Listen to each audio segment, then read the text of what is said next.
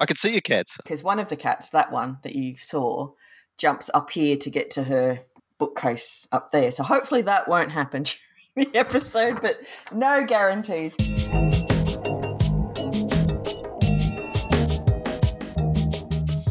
Welcome to The Writer and the Critic, a monthly podcast devoted mostly to books, reviews, and whatever else takes our fancy, which at the moment is not too much.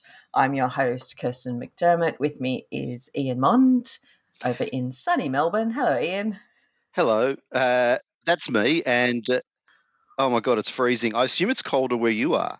It is so cold. It is so, so, so, so cold. Has it snowed? Week.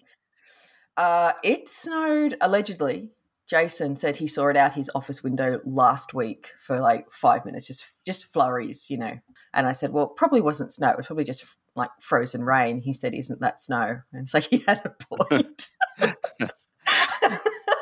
it's like, yeah, fair enough. Let's yeah, yeah, it, it, probably snowed, but just very, very briefly. Didn't like melt it as soon as it hit the ground. So I should note for people who don't live in Australia that the temperature, mm. or at least in Melbourne, it's 11 degrees here now, which is 52 Fahrenheit. So yeah, we're, we're um, about nine, nine, eight, nine today, and this weekend, yeah. yeah.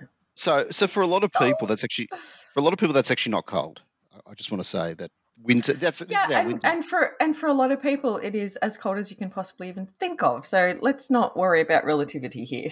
No, but it I is do. cold for Australia. It is cold, and it is cold for Australia because we historically still historically. we still in well historically but also you know in in 2022 we still consider ourselves and half of us are a very sunny warm subtropical country. But once you get below brisbane that is not the case. And um, and we just not kind of built our infrastructure to deal with cold. And that's a problem because houses are cold and it's expensive to heat them and you anyway. just said we're not doing the politics that was reasonable. That's not politics. That's not politics. That's weather. Well, okay, cl- let's just say climate change. okay, I don't. I don't think in 2022 we can any longer refer to climate change as political. We just can't. It's the environment. It's what we're living in. It's it's how we deal with it. I, might be political, I, but it I is... agree with you. I wish forty percent of the population also agreed. Well, we might we might be talking about stuff like that a bit later on in the podcast, Ian. Yes. So this month, and I know we say this from time to time, but I swear, I swear, listeners, we did not pre plan this, and yet we possibly couldn't have chosen two books that went better together to talk about. We are discussing two, uh, well, not not novels. Um, one is a novel, one is a novella. It's um, it's a shorter work, but they are both post-apocalyptic stories and really interesting post-apocalyptic stories uh, taken from a different angle than what you might be used to true but the, the, key connection in my view and maybe this is a bit too early in the podcast to mention this but i'm going to do it anyway is that they are specifically dealing with the current moment so it's yeah. this is the post this yeah. is the post trump or this is the trump slash the what's what let trump has left in his wake world that's that's what yeah. these two books are specifically dealing with uh, which is absolutely. different to post-apocalyptic novels pre 2016 or pre 2012 or whatever, where they were mostly cautionary. I th- I think these two are in well, eh, we'll get we'll get to it anyway. But these are not well, they're not yeah. they're not they're not cautionary. I would argue that um, the Devlin possibly is cautionary, but anyway, we, we will get we'll get to them. But right. I think that's a really good point to make. So first of all, I will say we are this week. This week, did I make a good point? You did make a good point, and we'll get to your good point a bit later. this month, we are going to be discussing Manhunt by Gretchen Felker Martin and And Then I Woke Up by Malcolm Devlin. Uh, we'll start with Manhunt. And I guess just before we start on both books, um, as we said, they're both post apocalyptic and they both uh, occur after the end of the world event, quote unquote, has happened, and we're we're looking at people who are dealing with the aftermath. Um, and as Ian said, it's like um, I would I would say both of these books, their their post apocalyptic event happened pre 2020, but not long before 2020, because obviously there's no COVID here but it, it's very much uh, very much dealing with the now, and they're both quite recent. So this is not uh, an, a world-ending event that happened 20, 30 years ago. It, it is fairly recent for both books, and it definitely would have happened before 2020 in our world. But otherwise, they do appear to be set pretty much firmly in the world we know pre 2020. Yes. Which is quite good, quite interesting to talk about for both of them. So we will begin with Manhunt, which I am just going to say all kudos to Tor. and well, in fact, Tor published both of these books. I've just realised, um, but all kudos to Tor for just going all out with the cover and the marketing and I guess the support of this potentially very contentious story. Yeah. Um, yeah, we'll get into it, but there's a lot of history behind. Well, there's a lot that's going on around this novel, not just about the mm. novel itself. Yeah, we'll absolutely. But they are so, they are pulling no punches with letting you know what you're getting into, really, and and obviously neither is Felker Martin. No punches from from pretty much the first page. If, if you read uh, the ah. first chapter of this book and it's not for you, uh, it's it's not for you. The book is not for you. Yeah, uh, you could. Yeah, it's the first two pages. If you read the first pretty, two pages, I mean, let's it, it, to be. You know, it's gory. It's splatterpunky. It's. Uh, I heard uh, that the one of the words used to describe it by a couple of reviewers was filthcore, which is, is that a thing? Um, it may be. It's uh, I, I, like because it doesn't refer. It, it, this book goes it goes beyond um, splatterpunk in the sense of it just just gore and violence. Uh, this book is it just revels in filth. I guess you know, like people are sweaty and dirty. It's a post-apocalypse. They're not having baths and showers and using deodorant, and it, it doesn't shy away from that. You know, it describes bodily conditions very graphically. I'm going to read the blurb though. I'm going to read the blurb. Yes, read the blurb. Go for it. Okay, so Manhunt by Gretchen Felker Martin. Y: the Last Man meets the girl with all the gifts in Gretchen Felker Martin's Manhunt, an explosive post apocalyptic novel that follows trans women and men on a grotesque journey of survival. Beth and Fran spend their days traveling the ravaged New England coast, hunting feral men and harvesting their organs in a gruesome effort to ensure they'll never face the same fate. Robbie lives uh, by his gun and one hard learned motto other people aren't safe. After a brutal accident entwines the three of them, this found family of survivors must navigate murderous TERFs, which I, I, can I just say, I don't think is ever spelt out the acronym in the novel. Yeah, probably not. It's taken as a given, which, to be honest, I think for most readers it would be Yes, no. but I, I, find that just interesting in and of itself. Mm. A, a, sociopathic billionaire, bunkered brat, and awkward relationship dynamics, all while outrunning packs of feral men and their own demons. Manhunt is a timely, powerful response to every gender based apocalypse story that failed to consider the existence of transgender and non binary people from a powerful new voice in horror. And that last paragraph is absolutely spot on. Yeah, hundred percent. Because the virus or or yeah, whatever. In, uh, so, so it is a virus. yeah, it uh, affects testosterone. testosterone. Yeah, pe- people what? with high levels of testosterone. So they may be yes. cis men. Uh, they could be but also women. They could be cis women who have polycystic PCOS. ovary syndrome, which I didn't yep. really. Th- I I have PCOS, and I didn't ever really like starting to read it until it was mentioned in the book. It was like oh yeah, I'd be fucked too. Quite yeah, possibly, yeah. you know. Um, but I hadn't eh, like that had never really clicked to me when I started reading it. It's like, oh, people with high levels of testosterone, you know, they turn into these rabid, slavering beasts. Quite, quite literally, their body not not just um, in their behavior, but their their bodies break down and change. Um, so they are not just creatures that look like human cis men running around doing bad things. They are quite gross and disgusting physically. But yeah, no, it was uh, yeah. So it's not it's not like the book's called Manhunt, and I think the name of it is very uh, specifically chosen to be a gendered name. But the book is quite clear that this is not just about you know cis men are evil. This is about no, it's people with high testosterone, a huge amount of which are obviously cis men. But it's not just affecting cis men, and and this is the problem because our two the, the two protagonist characters we have to start with, and I'd, I'd argue they are actually the protagonists. We get definitely get other point of view characters and substantial point of view characters. So Robbie is one of those.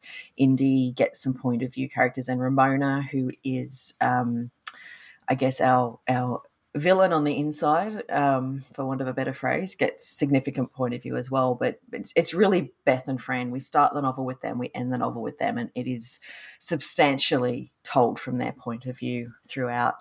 Um, and they're both trans women, so they need to take estrogen to stop them succumbing to T Rex, to stop them turning into these feral kind of beasties, because they have high high levels of testosterone and and obviously in in this new world that has um, that is attempting to rebuild itself from the ashes of T Rex, which is what the virus is um, known as. Hormones are hard to get, so they have to source uh, them in the wild, as it were. Harvest in the most gruesome fashion possible by taking down men, killing them. And now, to be clear, the men one are extremely dangerous, uh, like really, really dangerous. Plus, they they well they do hunt in single. They also hunt in packs, and yep. the death of one can bring others because of the scent and the blood and all that stuff. Yeah. But yeah, it's hunting them, then slicing them open. In fact, the opening page actually describes exactly. I can read it out. So I'm read actually going to read it out. Read it out. And this will and this will probably set the scene, the tone. What you know, if you're if you're wondering whether you should read this book, um, Fran cut him open, a V incision to either side of the spine, and sliced his adrenal glands off the tops of his kidneys.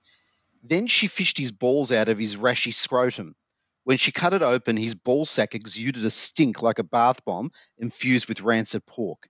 She packed his giblets into a duffel between layers of dry ice wrapped in yellowing newspaper. She tried not to look at the other things growing inside him, at the squirming tumours that flinched from her hunting knife and scalpel, hiding among bones and fleshy membranes like goldfish in the archways and battlements of an aquarium castle. And, yeah. and, I want to say there, that is some high quality writing. It is. Is high quality writing. But but one of the things that, that that that gets lost in some of the and I said we're going to talk around this in some of the hatred towards this book from certain parts of the world is they go, oh, it's just gore and rape and disgusting and filth. But the writing is really, really good. Really good. I, I mean, if this was shit, if this was poor, because splatterpunk or filthcore, as I've now learned, is so easy to write poorly, and um, this doesn't go there. It's just so well written and it sustains itself more or less. I think it's too long, but we can talk about that. But um, yeah, yeah, it, it, it, it's just the writing is top notch, which makes it more does. visceral, doesn't it? It makes it, you are feeling nauseous reading this book. There is, I look, I've I've been reading horror since I could read almost. Not quite, but almost. I read Jaws when I was about eight, like way too young to read Jaws, but I still read it. Um, and I've been, you know, and I am a fan of well written uh, splatterpunk and and really visceral horror. But you know, the older you get, the more I guess jaded you get, or the more inured you get to the written horror. And while I can still like really appreciate well written stuff, it, it often doesn't really get me on a on a bodily visceral level. But there were certain scenes in this book that it, it was hard to read and hard to feel what I felt while I was reading them. So that is some of the highest praise I can level at this type of fiction if it if it does what it is intending to do for this you know almost 50 somewhat jaded horror reader and writer it is doing a very good job and, and clearing a very high bar with me. Um, there were some genuinely horrific and, yeah, just really hard to read scenes in this book. So if you're not someone who likes to read violence and gore, this book probably isn't for you, and that's okay. Like, not all genres are for everybody, and there is absolutely no shame in saying, you know what, I just, I kind of can't deal with someone's uterus being ripped out. That's fine.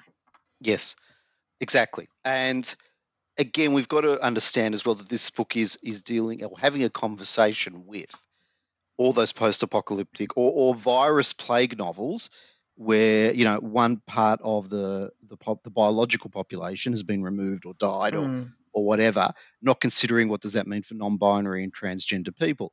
And I'll be honest, yet never occurred to me either, because I'm yeah. I've got a narrow world view, and yeah, what uh, this book opened my eyes in a way that I don't think they have been. I mean, noting everything else that's going on in the world, it never Mhm. did occur to me that there was there was a certain type of genre uh, genre book out there that says yes, all the women have vanished, or all the men have gone uh, are dead, or whatever. You know, Or, you Well, know, people who get pregnant will die from their pregnancy. yeah, or people exactly, and you think, and you oh okay, and move with that, and then realize no, that's just a very cis way of looking at the world. That's Well, That's all it's, that it's is. not necessarily a like um so we discussed the book of the unnamed midwife by Meg Elison um, a few years ago. And that was very much about people who, well well the book was about women who get pregnant and the pregnancy will will kill them before the, the baby comes to term. And you kill the baby too. So you know there, there's basically you know you don't want to get pregnant. And it's a good book. It's a very good book. We both liked it. Um, it's actually a but I don't terrific think either trilogy.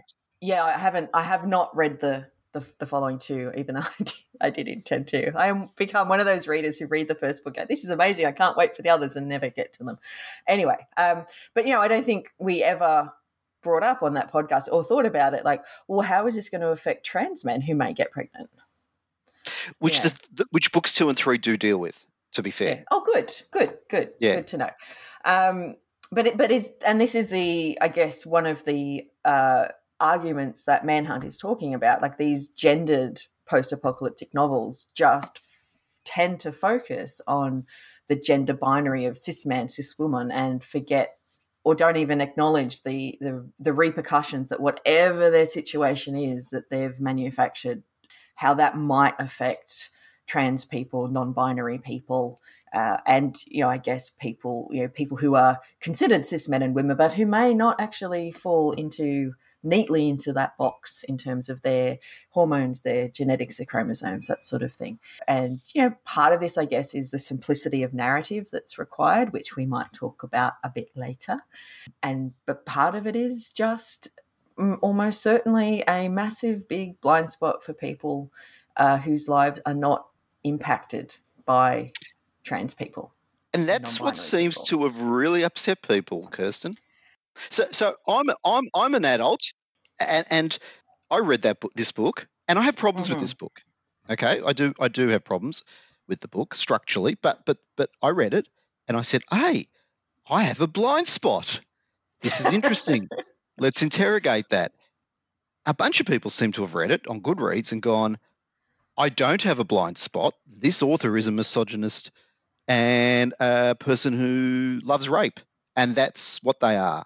And that's the end of that. And that's how they've dealt with this. Because it got review bombed, I should point out, uh, before it came out, with a lot of one star reviews before it was read. That's so, really interesting because I, as I do with everything, after I've read them, I go and look at reviews. And literally all I do is I go to Google, I type in the name of the book with the word review, and I look through the first couple of pages.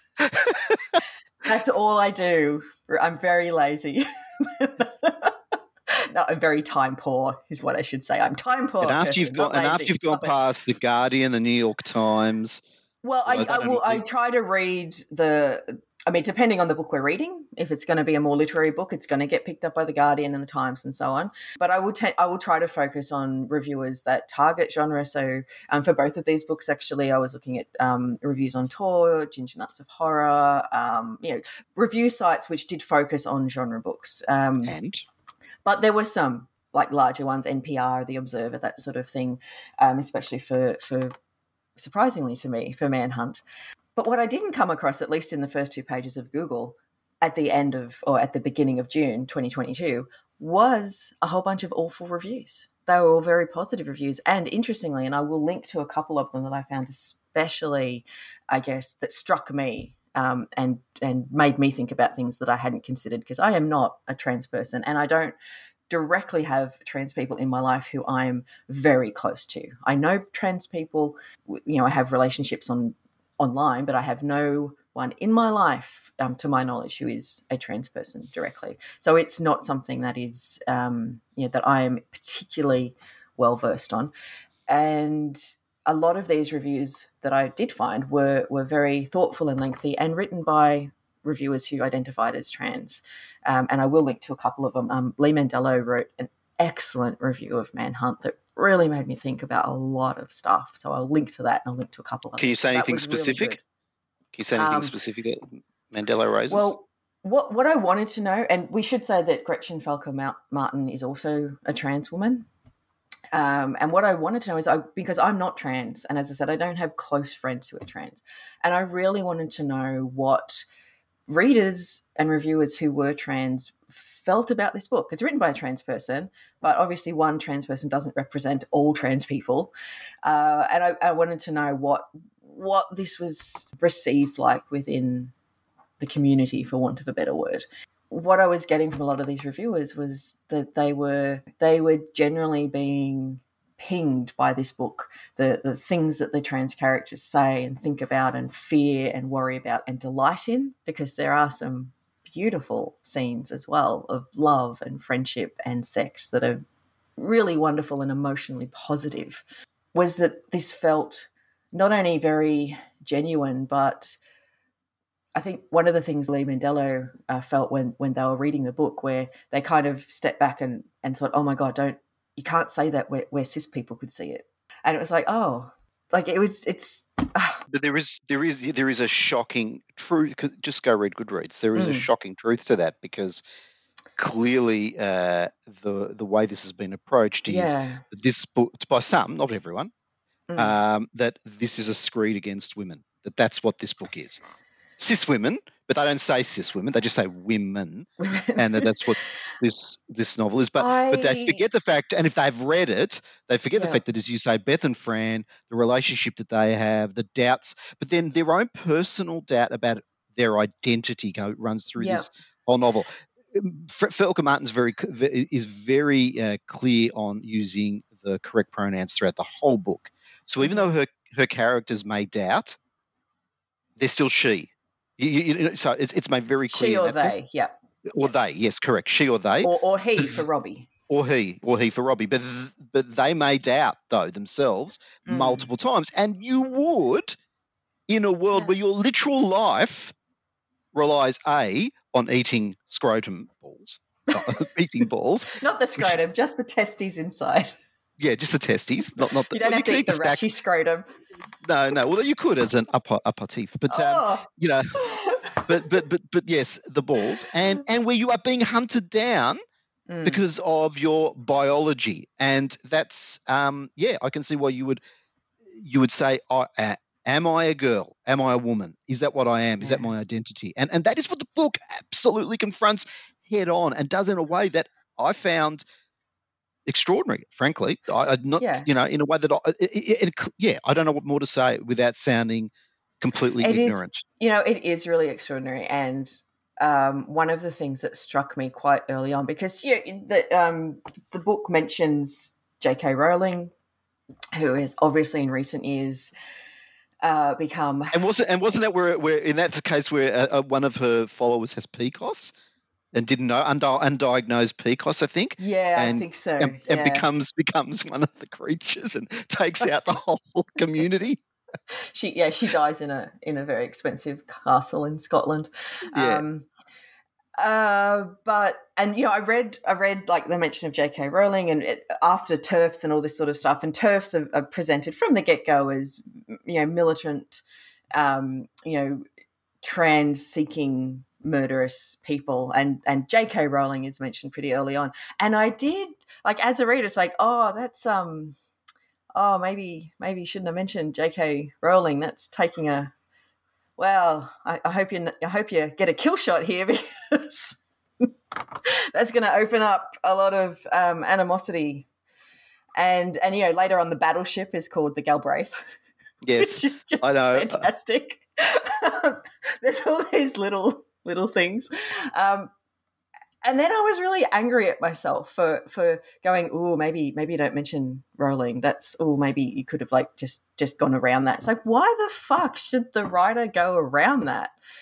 You know, or around any of this? Um, that the book is not the book is not trying to be nice to cis people who may be unsure about whether trans people get to exist, and it shouldn't Correct. have to be. Correct, but it also it, it, it, it, positions it it positions it in today's argument. It's not yeah. some hypothetical. It's no. It's it, it, it positions it very squarely in what's happening right now today. Yep. And yep. and and so I, I, mean I found the Rowling bit very funny. I laughed, but the Galbraith bit, the fact that the, the battleship is called that, that, that, that, with, that with was no that was a stroke of genius. No, no, with no explanation. Exactly, you just, you just have exactly. to know. And for, for, listeners who don't know, um, Robert Galbraith is the pseudonym that J.K. Rowling uses to write um, crime fiction. Uh, but yeah, it's just mentioned at the Galbraith. It's like, I laughed out loud. but that was a stroke of genius. Now, look, I do want to, I do want to, I do want to raise one thing. So again, I keep coming back to these one star reviews, and I'm sorry, but yeah, no, let's it, talk about it's them. part of the story and narrative of the book itself. Mm-hmm. So one of the things that the the, the review bombers threw on is the fact that uh, uh, um, Felker Martin is quoted on Twitter, and I found the quote, so it does exist. Mm-hmm. It's not it's not a lie. Uh, saying, uh, and, and, it was in a context of a much larger conversation, of course, that As I truly sincere. I truly sincerely believe that art should have more rape in it. Okay, now that's yes, that is a quote. That is genuinely what uh, she said. That, there's no mm-hmm. doubt about that. And and it was coming from a view that not that we should fetishize rape because rape's fun and glorious and and aren't we edgy having rape in our stories like uh, you could label some grim dark fantasy as doing we won't mm-hmm. name who but that the effects of rape, what it does to people, etc., is what needs to be explored more head on. And that is mm-hmm. what she is talking about. Of course, the view that's been taken disingenuously by people who didn't bother to read what she said is that she thinks that there just needs to be more rapey stuff. And look, there is rape in this book. And this is going to be yep. for some people also, that they might be able to get past the gore, but there is one rape scene that is utterly, utterly brutal. it, it is, mm-hmm. it is bad, and I can see some people just just not being able to read from that point on, or being severely triggered by that scene. So I think it's important that, well, I mean, we say as reviewers that that is there in the book, and you need to be aware of that. But it isn't there for the for the uh, glorification of rape. That's not that. That's how it's been read but that's not what it's there for. Nothing in this book, the way it is written, the way it is contextualized, is about yay violence or yay rape. Um, and also, I'll say that on on people being triggered, which definitely, definitely, you know, there's violence, there's rape, there's you know stuff in here that that could trigger people.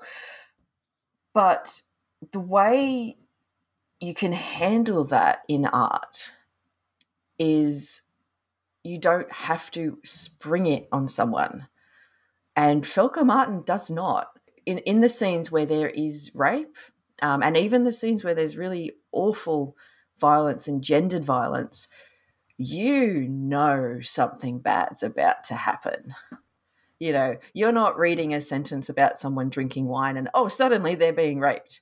Like, there is that lead up. You can put the book down and go, nope, I'm done not reading this, or I'm going to skip a couple of pages. She flags the bad stuff very, very well. And and a reader who is sensitive to that and doesn't want it can just go, you know, no, no, I'm either I'm noping out of this whole book now, or I'm just going to flick a couple of pages and, and see where the story picks up. I, I know something bad's going to happen here and I don't want to read it. And that's fine. And she does it very skillfully. But her comment about you know there should be more rape in art 100% 100% because we have unfortunately a lot of rape and sexual assault and gendered violence in the world. So why not talk about it in art and talk about the reality of it and the effects of it and the ongoing trauma and the fact that you know to a, a huge extent in our societies we don't want to talk about it and we don't want to acknowledge it. And sometimes we don't even want to believe it happens. So, yes, let's have more of it. Let's not normalize rape, but let's normalize that it happens and that people are traumatized by it and that we should do what we can to reduce it. That's what we need to normalize. And I think that's what Felker Martin is is doing here because she is not in any way writing these sorts of scenes in any kind of um, titillizing or um, you know positive way. They, they are brutally horrific in the way that good horror does. And we can't forget that this is a horror novel, folks. If you're not a horror reader, you are going to get slammed against the wall by this book. Just be warned. Correct. Absolutely. Look, I I didn't 100% love the book though. Um, mm. It, flags at times. That was the cat. Keep that in. Keep that in. That was genius. No one can see it, but the cat just did a did a leap on the bookshelf. That was amazing. I, and the thing is, Kirstyn, you warned me. You warned me it was going to happen. I love it. Anyway, anyway, yep. brilliant. there we go. Uh, anyway, fantastic. Um, so yeah, look, to me the book's too long. I say this about nearly every book I read, frankly. So I do. I think it's too long. I think it I think. I think. So I have a view about. I'm now going to call it filth core because that's the new word for the young kids. Um, that it is better shorter. I just believe this. This is. I know there are different. I know there are examples out there. I was going to say Skipp and Spector, but now if I, I'm pretty sure if I reread some of those books, I, I think they're pretty short. Oh no, they're and no, also, they're and also problematic. Oh, I've yeah, never, especially I never read any of the really long ones. No, sorry. The the treatment of women. Yeah, yeah. The but uh, look, there. Look, the point I'm making is that I find I found that yes, I get the point. It's unending violence on on on. You get desensitized and, and that. But yeah, I think it's such a strong book in the first half. When they go to uh, the the the the rich kids uh, bunker. The bunker. That's where it's mm-hmm. the bunker. That's where it starts to flag for me a little bit. Just just loses its its momentum. It's not because the characters are safe because they're not. We find that out pretty damn quick. It's just I, I just mm, it just felt like the same point again and, and a bit of repetitive. Mm. But uh, and I just find that it, it, you these books work a lot better if they're if you chuck twenty thousand words out. It's easy for me to say. I'm not writing the book. Yeah, just chuck twenty. Just get rid of twenty thousand words and it'll all be good. But I did. I found it a bit too long. I did. I really did. That's that's that's the thing. So, um, but that's a personal personal preference, and that's just a personal view around this sort of genre. Mm. That the shorter is the better for just to get the sustained amount of just to really get that power out of it. That that, that you know that flavor. Yeah. No, I can I can see that. Um, I felt what I found this book somewhat exhausting to read, but not in. I don't mean that in a like in a negative way because that it did so many switch changes. Like they they here's the situation, and then another situation they move into, and then it's changed, and and it just like keeping me at this level of I guess, anxiety and concern for the characters, and kind of knowing that it was like whatever situation they went into, even if it was um, flagged as well, well, we'll be better here, we'll be safer here, it'll, it'll work. It's like the, I don't think you will, um, because there's all these flags that indicate no, they're not, they're not going to be safe in the bunker. They're not going to be safe if they do this. This isn't going to work, and so it the book kept me on this constant level of sort of anxiety and um, and and worry and it was it was exhausting, but also that's what it's like for these characters in this you know in the world of the book absolutely. But then it also made me think about well trans people in our world hopefully not to this extent but are also going to be feeling you know when they're not in a place that they know is absolutely safe will also be feeling a constant level of anxiety and concern and watching their back, which is shit. which is absolutely shit. And this is part of what this book is saying. And I, I, I haven't read them, but I can imagine what some of the one star reviews might say. And you know, you talking about the book being anti-woman.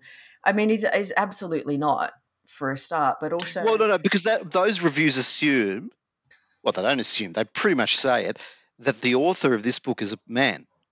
Okay, that that's because it's a mm. that, no no because it's clear in the review. I mean, it's terrible for me to say that I know, but that is what the reviews.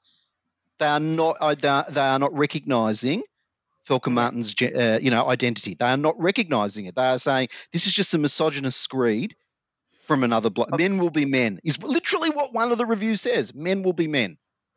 They're saying that's what the book is saying, or that, no, no, that that that men can't help but write misogynist bullshit. The author. Oh, the, the, it's oh, a, the, oh. It, is, it is. Yes, it's vile. It's vile. Okay. It is literally. It is li- the review. Uh, not all of them. Not all the ones. Some of some of the one star reviews are genuine. I can't deal with all this violent sort of reviews. Okay, yeah, fair enough. I mean, I don't, I don't know why why you bothered putting in. Why anyway, whatever. But, but but but yeah, but whatever. But some of them are genuinely. The, the publishing industry has got to this point where they'll they'll let men pretending to be women write these misogynist screeds about women. That is that is what some of the reviews say. Straight out. Oh, No, no, uncensored. And I, I think it may be a, a good point to bring up in that I don't, despite my kind of initial reaction of, oh, this is, oh, don't mention J.K. Rowling and, you know, this might be a dangerous thing to be doing. And it, and it is, clearly. It doesn't mean it's not a, a righteous thing to be doing because we should be really clear that TERFs and their ilk and I, I I know that a lot of a lot of people are flying under the, the radar of gender critical at the moment, which is it's you know Yes, it's a nicer sounding word, but don't get sucked in. If you actually see the rhetoric and the arguments that are being made, especially in places where they don't expect the general public to be watching, they are as vile and gross and disgusting as Manhunt shows them to be. And I have zero doubt that if they could, some of these people would absolutely be on board with the execution of anybody who was Oh yeah, trans. a- a- and I want to make a point 100%. here that the villain, the TERFs in this novel, would could be in any other situation, and maybe if this book had been written five years ago, would be so. Oh, they're so hmm. cartoonish and silly that no one would be that. They wouldn't Which be was like that. Kind of my fir- like that was my kind of first reaction. It's like, oh, this is going to be a bit of a satire, and very quickly it was like, this is not a satire. no, No, not it's not at all. absolutely not a satire. Absolutely not. I mean, and it's it's one of those where the reviewers and it, it, all just fe- it's a feedback loop. You see it. It's there in the reviews of these of these terrible Yeah. human beings who would write that sort of stuff. And it's oh my god, yeah. The, the villains of this novel are in the real world, are here now. And yes, if this T Rex were to occur, absolutely there'd be these squads going around saying justifying slaughtering uh, trans women because well they- they're a danger to us. It's, Um, a, it's you know, appallingly believable, actually. a- a- a- and the thing, and, I- and the thing, and the th- uh, look, I- we've got to move on, but because I actually could talk about this book for a long time. It- and, this, know, and this is- and this is the point. It's provocative in a good way, and exactly how it should be. But I, one of the things that I really loved was the the Maenads. Is that how you pronounce that? Uh, Maenads. Maenads, which are these. So obviously there are still people. The babies are still being born Yep. And some of them are born male, and of course they they're fine up until a certain. Well, sorry, they're born biologically male, and I have to be very careful how I say this because it's that is part of the point in the novel. But they're fine until obviously puberty. Uh, Okay, so at that point, this even the TERF society realizes that they that they can't just keep killing children. So what they tried to do is to uh, you know feed them with estrogen to basically turn them turn them. I don't know. I'm, I'm, I'm A- and, help me out here to, before to, to neuter them. neuter neuter yeah they neuter them and then yeah so that they produce this testosterone but also to to to uh, look I don't know you know what I'm where I'm going with this I, Yeah, I don't yeah, want to use yeah. the incorrect word But the, no, no. Well, well, from what I what my impression was, that the Maenads are cis men.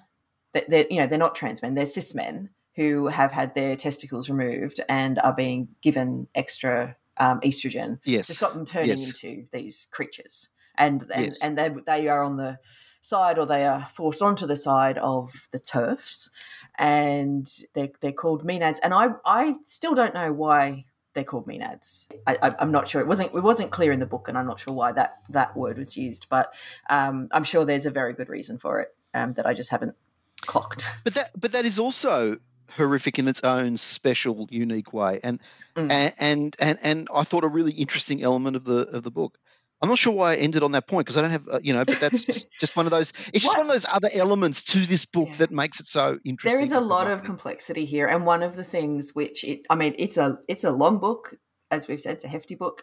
One of the things it does mention very explicitly, but doesn't dwell on, is there's a there's a scene where I think it's Fran, or it might be Beth, I can't remember, but it's one of them who's talking about you know, because the, the, TERFs don't own the world. They're moving, they're, they're trying to take over everything, but there's still areas that aren't under their control. And, but, you know, they're, they're kind of moving their territory. And so they come into a, a town and sort of say, hey, this is what needs to happen, and we need to do this for our own safety. And, and you know, the, the, the people in that town are like, no, go away. This is awful. We don't want you. But there's a lot of women in the town who are very quiet they they don't say anything, and I think it's Fran, but I may be wrong about that. Is sort of um, says well, and they're the ones I was most afraid of. Not necessarily the ones who were like yay TERFs, but the ones who were quiet and said nothing. Yes, and that's really really important, and it's not dwelled on, but it's really important because when you know when faced with atrocity if you do nothing and say nothing. And it's understandable why you might not for your personal safety, for the safety of your loved ones. But if you do nothing and say nothing, you are on the side of the atrocity. You are allowing it to happen. And, and that's one of the things the book makes subtly but perfectly clear is you know when when you have something that's happening which is clearly a bad thing you don't get to be Switzerland. Hey, not even Switzerland is Switzerland anymore. That's true. I, I, I, will say just to just to because we've spoken about a lot of the horrific stuff. As you said earlier, there is a lot of love and friendship in this. There's a lot of sex yeah. in it too. Oh, and it's so a lot of the sex, positive. Is, yes, very sex positive, and uh, and and just that's something else, and that does uh, you know mitigate to a degree the amount of filth core in the novel.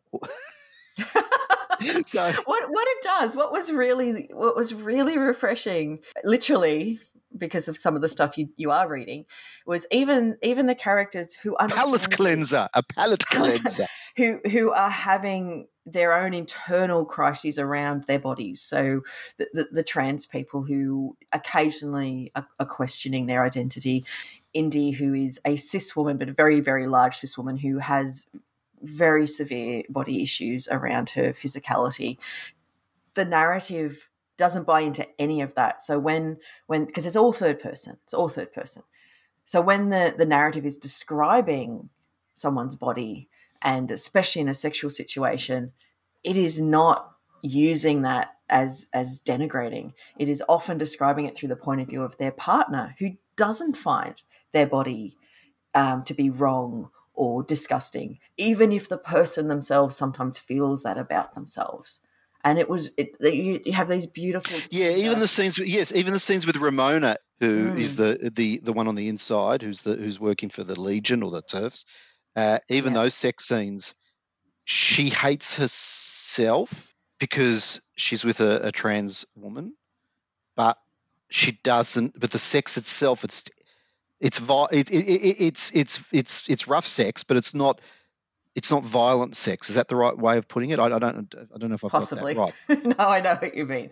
Um, but yeah. Oh, and Ramona, like I know we need to move on, but Ramona was so well handled. I thought because there was the potential there, and and possibly in the hands of a less complex writer to to make that character be the you know the good Nazi for want of a better word, right? The the one you yes. feel sorry for, um, even though she does almost nothing actually that's not in her own self interest. Uh, even if that self interest is desire, I mean, she seems to genuinely love and care about Feather, who is her non binary lover who gets executed, and she does nothing to stop that.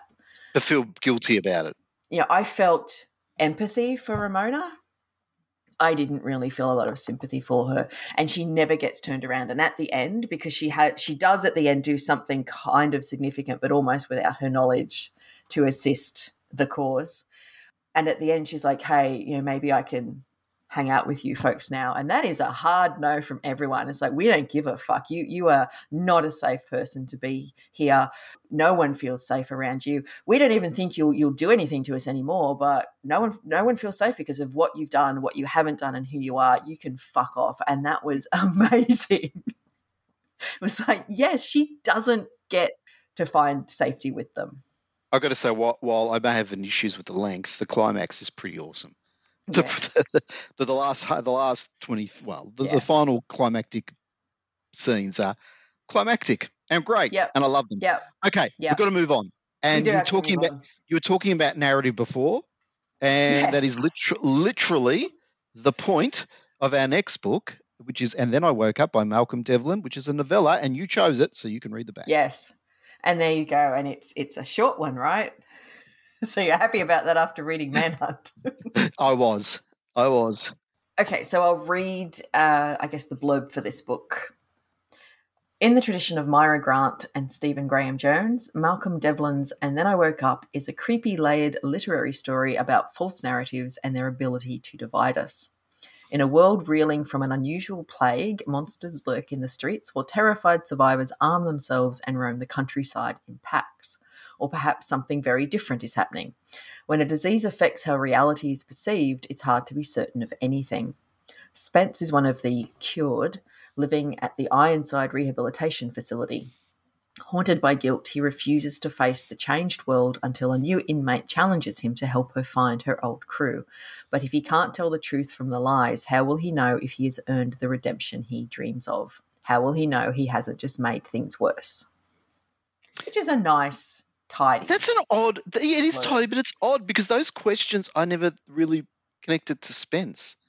Maybe I read the No. book wrong, but I, I always felt. No, I always felt that once, uh, once Spence was, and yeah, I suppose cured in quotation marks, but once Spence was Mhm. cured for for the for the good chunk. So you, you, there is this feeling um, that he he could go back to. So we should say that what the virus does is essentially make you think that other others around you have turned into revenants or you know monsters. Zombies. Uh, zombies. Zombies. The It- word zombies, I think, zombie- only used.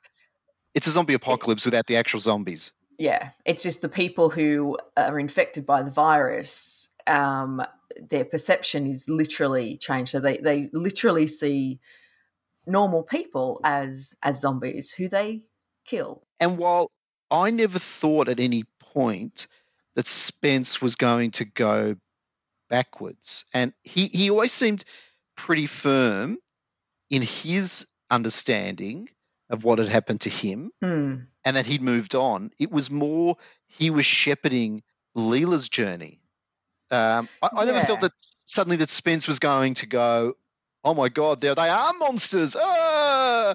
you know that sort of thing. He he seemed pretty, having spent three years in Ironside, uh, he seemed pretty firm around now what was what was real and what was not real, and and Yeah. and and I actually like that because the cliche response to this sort of book, and I, I'm going to spoil it, I suppose, is to go. Oh yeah, definitely. Actually, it is wasn't a virus. They really were monsters, and it was a zombie apocalypse, and blah blah blah blah blah, and whatever. Or or to go, he thinks he's cured, but he really isn't, and da, da. no, he Yeah. he he now I- knows the distinction. I saw several reviews which were effectively saying, and I still don't know what's happening in this book and what's real and what's not. And I thought the book was pretty clear in flagging what what the reality of the book is. It was a It- it virus. doesn't work- it who- would- It would not work. The people who mm. thought there were zombies were the ones infected by the virus. They didn't see zombies. They killed their friends and family and innocent strangers. I think the the book itself, even though it's told first person, there's enough evidence provided that for, for the reader i felt to be pretty sure that that's the reality even though by by the end and i really like the ending there is a suggestion that that spence is beginning to to question what what is actually happening. Not not that he thinks that um you know the, the zombie plague was real but he is he is questioning what what reality actually is and it's quite a neat ending that we won't spoil. But um I never, yeah, like you, I never felt through the book that, oh, wait, maybe there are actually zombies or, you know, because it, it doesn't make sense with what the book is giving us. It doesn't make sense for, for the plague to actually be, be real. I want to be abundantly clear. Mm. This is a book about competing narratives. No doubt about Yeah. that. The idea being Yeah. competing. But I think the book is extremely clear that there is a truth out there. Yeah, there is a Yeah. truth. 100%. That truth is not always easy to explain or describe, and that's why we try to create truths or narratives for ourselves that are more dramatic and Mhm. easier to swallow, even if they're horrible. Because it's just Even easy to believe in. It's easier to believe in zombies than to believe in the complexities around inflation. I, I've just picked inflation, out of it, but but but but but in a sense, that is exactly what this book well, is th- about. this is how this is how conspiracy. No, but no, work, no. right? But, but the, the point I'm making is that if you come to this book and think, oh, it's all about how there really is no sense of what's true and what's not, and and Yeah. it's all about you know, that is the completely wrong message. This book Yeah. is essentially QAnon people. This is how they. This is this is in a sense how we get to that stage. But you, you, while we all can disagree to to an extent as to what is actually true, morally, ethically, blah blah blah, we all have our own. Most of us have a consensus reality that we all accept, yeah, and then there are a bunch of us who accept a completely different one that is dangerous and deadly and horrific, and that's what this book is about. yeah, All right. I mean, because it's not denying a priori truths. It isn't. One plus one No. equals two. Physics is physics. Science is science. You know, whatever. The things that are the, true are true. the true. dress really is an actual color, no matter how different people perceive it. The dress, Correct. And I love that. I love that was brought. I love that's in the novel. And the other one, they was it Lanny the, the voice one, Lanny, and Yeah. some, some, yeah, um, Laurel, it. Laurel and Laurel, Yanny. and Yanny, that's it, Laurel. and- Yeah. So for the, I'm, I'm sure most listeners will recall these kind of internet um, hysterias Things, around yeah. whether the dress was blue and black or white and gold, and um, I think I saw it as blue and black, but I could, but I could see it wasn't blue and black as well. Um, I'm a Laurel. Done- I only ever heard. I've I done- only ever heard Laurel. I heard Yanny. I think I heard Yanny. I had a friend who heard one and then it switched and then she couldn't hear the first one again. But the the point like that's being made so about so there was a dress which was really badly photographed and the you know colors got um, kind of a bit messed up and some people would see it as and I think it was uh, white and gold. I, I might be wrong about that. I can't remember. And the point is, the dress was actually a color. The, it's not like, oh, well, some people saw it as this and some people saw it as that, and they're both, those perceptions are both equally valid. It's like, well, they're valid in how you perceive them, but they don't change the fact that the dress itself is a physical dress and actually was a color. No matter how you saw it, the dress was a particular combination of colors, and that fact you can't deny as much as you want to. I found it really interesting that I saw it differently to what it was. Uh, or, you know, I found that really, really interesting. It's like, wow, isn't the mind a fascinating thing? I'm colorblind, so that dress thing never worked for me. Ah, the dress thing skipped you over. but the, but the point is there is there is a priority truths and sometimes we inter- Mm-hmm. misinterpret them blah blah blah but this is not saying truth is out the door and and a QAnon a QAnon view is as credible and as as uh, you know re- reliable as a view about climate change No, in fact, it's kind of saying the opposite. It's saying no, there there is there is a, a, a reality for, for certain things. Obviously, personal preferences they're up in the air. Um, you know, there there is actually a, a you know real things um, and real facts and real stuff out there in the world that is just what it is, no matter what you perceive it as, no matter what you think about it, no matter what your preference is. There's real stuff out there. And a lot of the time, personal preference and personal perception is whatever. That's, you know, whatever. But sometimes, as in if, if people are infected by a virus and perceive reality to be threatening to them and kill innocent people and children, even their own children, that's pretty dangerous. That's not something we can just go, you know what, zombies, schmombies.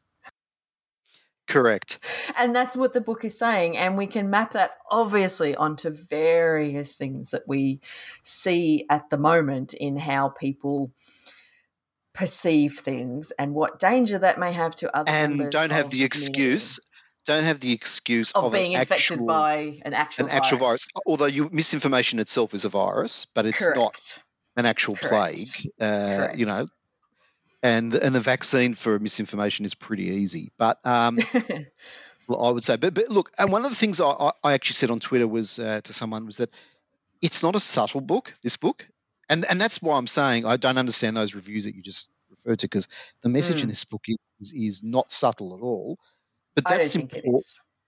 What subtle? subtle. I don't think it's subtle either. No, it's it's it's in the fa- in your face. It's not subtle. It's not new, not new. Well, it is nuanced in the way it's written, but it's not subtle, and that's important because we're in a we're in a world now where you can't be subtle anymore. That's actually, sadly, the point. but apparently there are different perceptions about this reality of the book. So I, which I I just I just don't get, Kirstyn. I don't understand.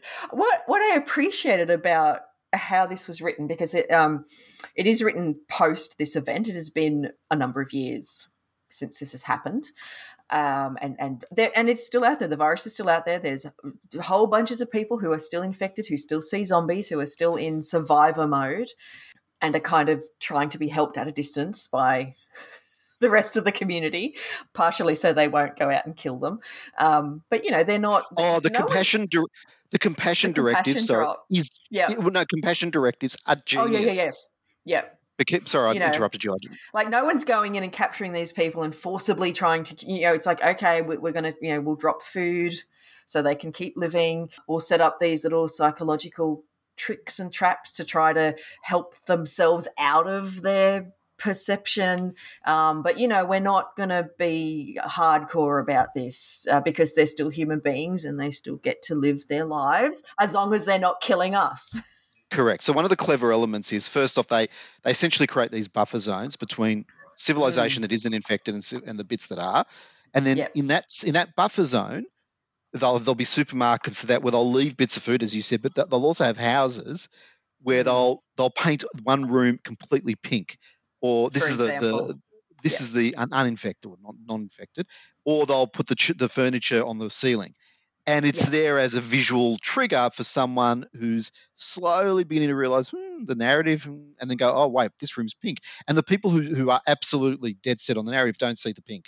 A bit like they yeah, they just don't it. see it. But they, they make so the idea is that you make something so strange and yeah. so surreal and so outside of any reality that if that if someone is receptive to that, it's going to make them go, oh.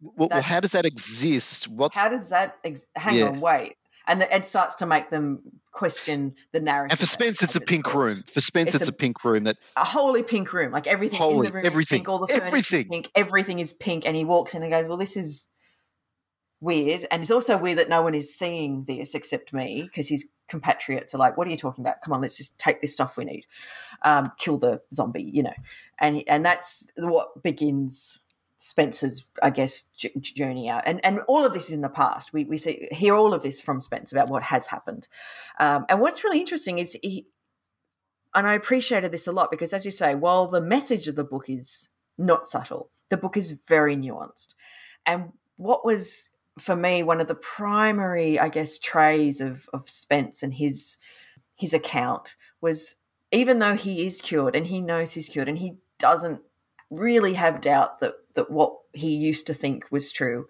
there's still this wistfulness. There's this yearning about him.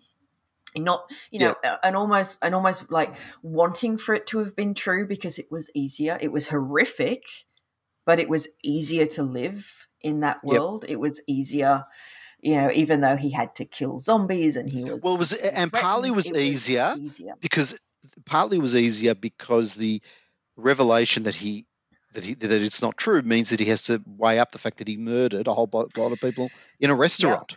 Yep, yep. and and Leela, who he uh, goes with to, to, help find her old crew, killed he, her husband and son, her young child, yep. her toddler. Her it's toddler. Horrific. It's genuinely horrific. And you, you can see why someone who's done that, who's done things which are so awful, might wish to still have those things justified. Yeah, the zombie apocalypse becomes a comfort blanket to just, yeah. to, to, and and that's what the book does really well. And that, that, that compassion directive is one of the best ideas mm. because the easy way again would be to have a pitched battle, and there is there are there are soldiers that come in sometimes, and and they and there will be some flare ups. Um, but generally, there is that buffer and this idea that no, no, we just what we and what what Spence realizes is that you've got to start to change the narrative, sort of unplug the drama because what fuels it is the dramatic element, yeah. and that's what the compassion directive looks at as well. If you can just so, so that they don't see zombies at all uh, ever, mm-hmm. and yep and so and then you start to yeah it's just brilliant because then then they then they're forced to look more internally and that starts to potentially trigger them back into society. Well, well that's it. They go in a different direction. They become less violent. They start to go, which is what the book. And I suppose I'm spoiling it. I know you didn't want to, but this is I I, I can't help it. They start to consider, well, okay, uh, we may have killed all the zombies, but we now have to build our own society and actually mm. start to create their own zombie-free society. Even though it's there's a wholly good, nice one right here yeah. for them. They can't they can't interact with that. Yeah. It's I don't think I've ever seen that in a post-apocalyptic setting. I mean, for all its its uh, you know absolute front you know front on discussion about consensus reality and narrative and and why we sometimes prefer narrative to reality, the book's also a really solid critique of the whole zombie apocalypse genre and and the attraction that genre has for a lot of people. It, you know, because in a way it's hard okay? You've got no you've got no anesthetic you've got no running water you've got no sanitation. You have to to go and and resource grab and and fight your way through zombies and and but it's also fucking easy because that's all you have to think about. And you don't Correct. have to think about more complex things and bigger pictures. It's just like here's what i'm doing with my day every day. It's goddamn easy. I'm just doing it. Correct. That's why I use inflation as ex- an example because it's something that Mm. affects us all. None of us really understand how. I mean, we sort of vaguely understand how how it happens and supply and demand and all that, but but but it's Mm. complex, yeah. And, Yeah. and we just know we're being smacked over the head, and cost of living is poor. Where it's much easier just to forget all that and go pretend everyone's a zombie and. Or, or the real world, take a survivalist view and just just cut yourself Yep. off and, and, and, and do that. And and yeah, it, because it, it and how many games now that my kids play literally they're not all zombie apocalypse games, but they're all res- get resources, power up. Do that that narrative is is is now embedded throughout everything uh, through all the games we play. it's an attractive narrative it's an empowering narrative and i think the less people feel empowered in their their own lives to affect change either change within their own lives or, or greater change that they see is needed in the world these sorts of narratives are really empowering because they're simple and there's something you can do and somehow we all think if there was a zombie apocalypse we would be part of the plucky band of survivors instead of an actual zombie which let's face it, most of us would be the zombies. But that's the attraction of this narrative. And, and one of the characters, I think it is, I think it must be Lita, says something to Spence to the effect of, well, the, the, the narrative is so much more attractive because it's simple.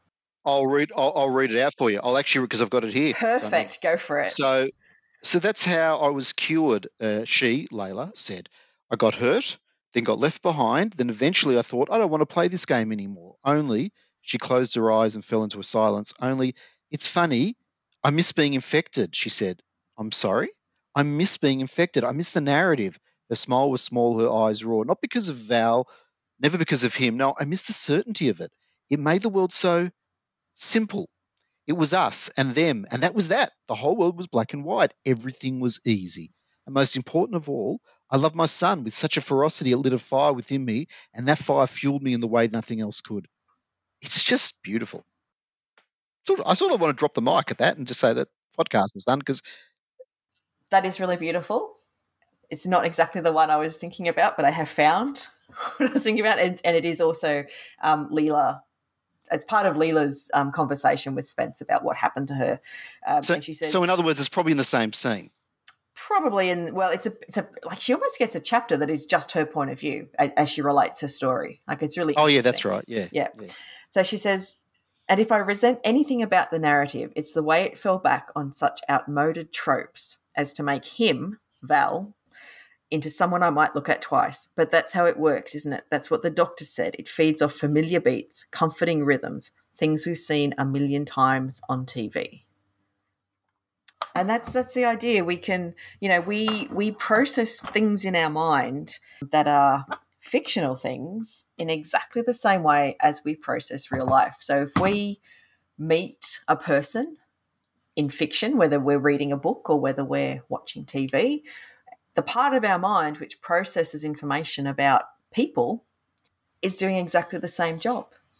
We, we don't really differentiate on, a neurological level in how we process information about real things and about fictional things which can make it, I think, really hard.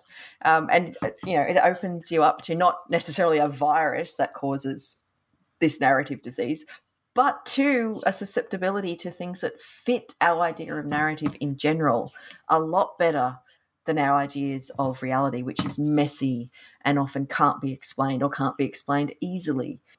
And that is what this book is talking about. It is easier to believe in a conspiracy theory. It is easier to believe a simple explanation than it is to talk about all of the factors which may be impacting a situation. And it is much easier to believe a story where you have agency and you have an ability to affect a successful outcome than it is to believe in a story where we might all just be fucked. Vis a vis climate change, for example. What has the world come to, Kirstyn? What has the world come to? I don't know. I, I am still hopeful. we, we probably haven't, we, we, certainly haven't spent the same amount of time on this book than we have on Manhunt in talking it about is it. It is a novella, book. though. It is, it is, it's yes. only 30,000 words. Yeah. So keep that in mind. And it's very uh, punchy and very to the point. Yeah, and and really well written. And, and, and look, has I don't know if you checked, but has Devlin written anything else beyond this? He's written um, a lot of short story collections, which I really want to get my hand on. This is his first.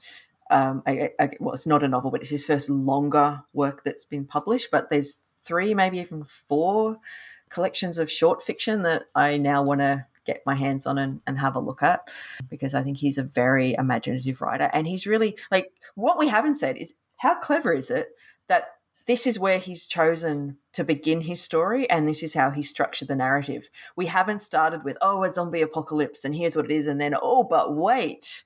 You know, yeah. we know from the get go this is what the situation is. And it's not about pulling the rug out from under the reader in that way. It's actually about just discussing what this situation is. Yeah, see, I love it when an author goes and says, you know what, I'm not actually interested in trying to make this be about the twist.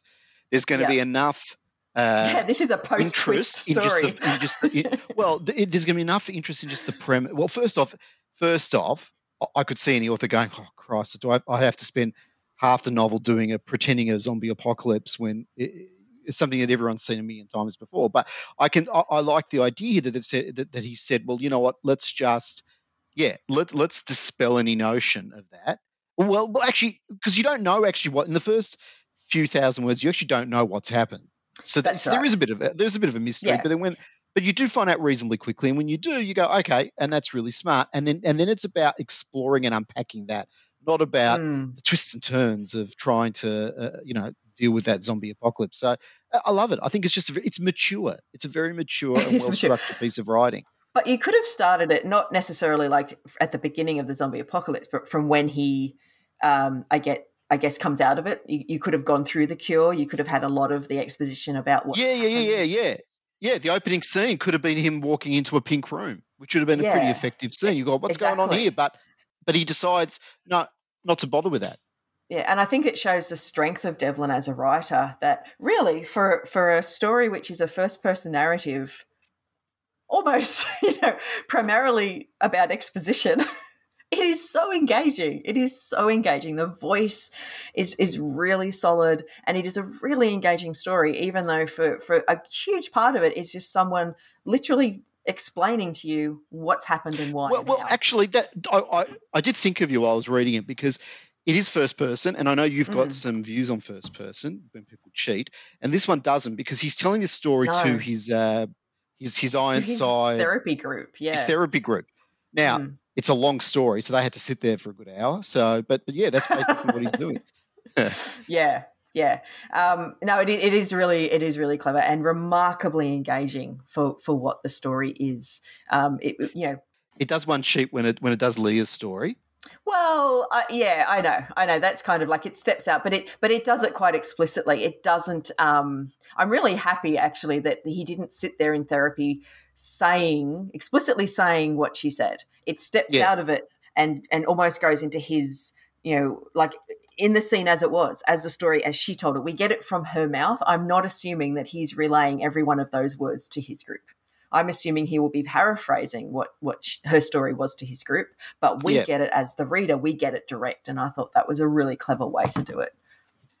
Well, on that note, uh, we've had a few technical difficulties. We have had a few person, technical difficulties. Person will have edited out of the episodes, if, but but but this has been a bit of a nightmare episode to record. So I think we're going to try and get out while the going is good. Sorry, Malcolm, if that yes. means we've, we've we've short shrifted your book, but I think we can say without any question that it's a terrific novella, and I will be really searching is. out more of his short fiction.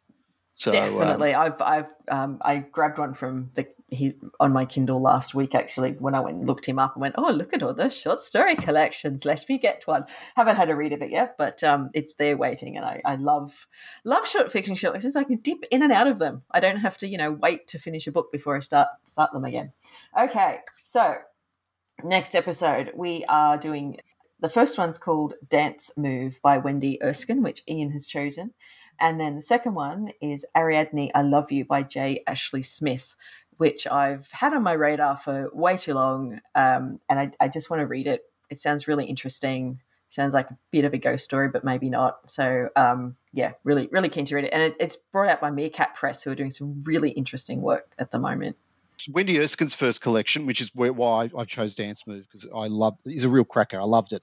It's uh, Sweet Home. It came out in 2018. It's all it's these 10 stories based around characters in Belfast, and it's just in the oh, 60s nice. and 70s. It's really good. This is look. I'm not. There's no. I don't believe there'll be anything genre in Dance Move, but there could be. Who knows? I might be surprised.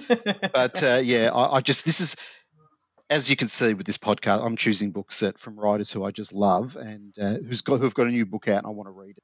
Don't have time to read it any other time. So it makes me very happy because I'm getting to read a whole bunch of writers I haven't gotten around to reading before, and some of whom I haven't even heard of. So, yay, yay, reading! Alrighty. We are, right. we are, we are, we're all a bit, uh, I think, punch drunk here, so we'll call that done. Um, send feedback by commenting at the website, which is writerandcritic.podbean.com. You can send an email to writerandcritic at gmail.com, or you can follow us at Writer and Critic on Twitter. Um, and of course, sponsor us on Patreon if you can. Thank you to all our lovely patrons. We appreciate you. You help us keep the lights on and keep this thing running. Um, one of us may need a new laptop or a new microphone or something at some point. I've got to find a new so. cord for because I know the quality of this is not great either. So I need, I need this headphone I'm using. So I've got to find a new for my little Yeti. I've got to find a new cord for it. Anyway, I'll sort it yeah, out. But we'll, but we'll work it out. Anyway, so thank you everyone for listening. We will see you next month and happy reading. Bye. Bye. Bye.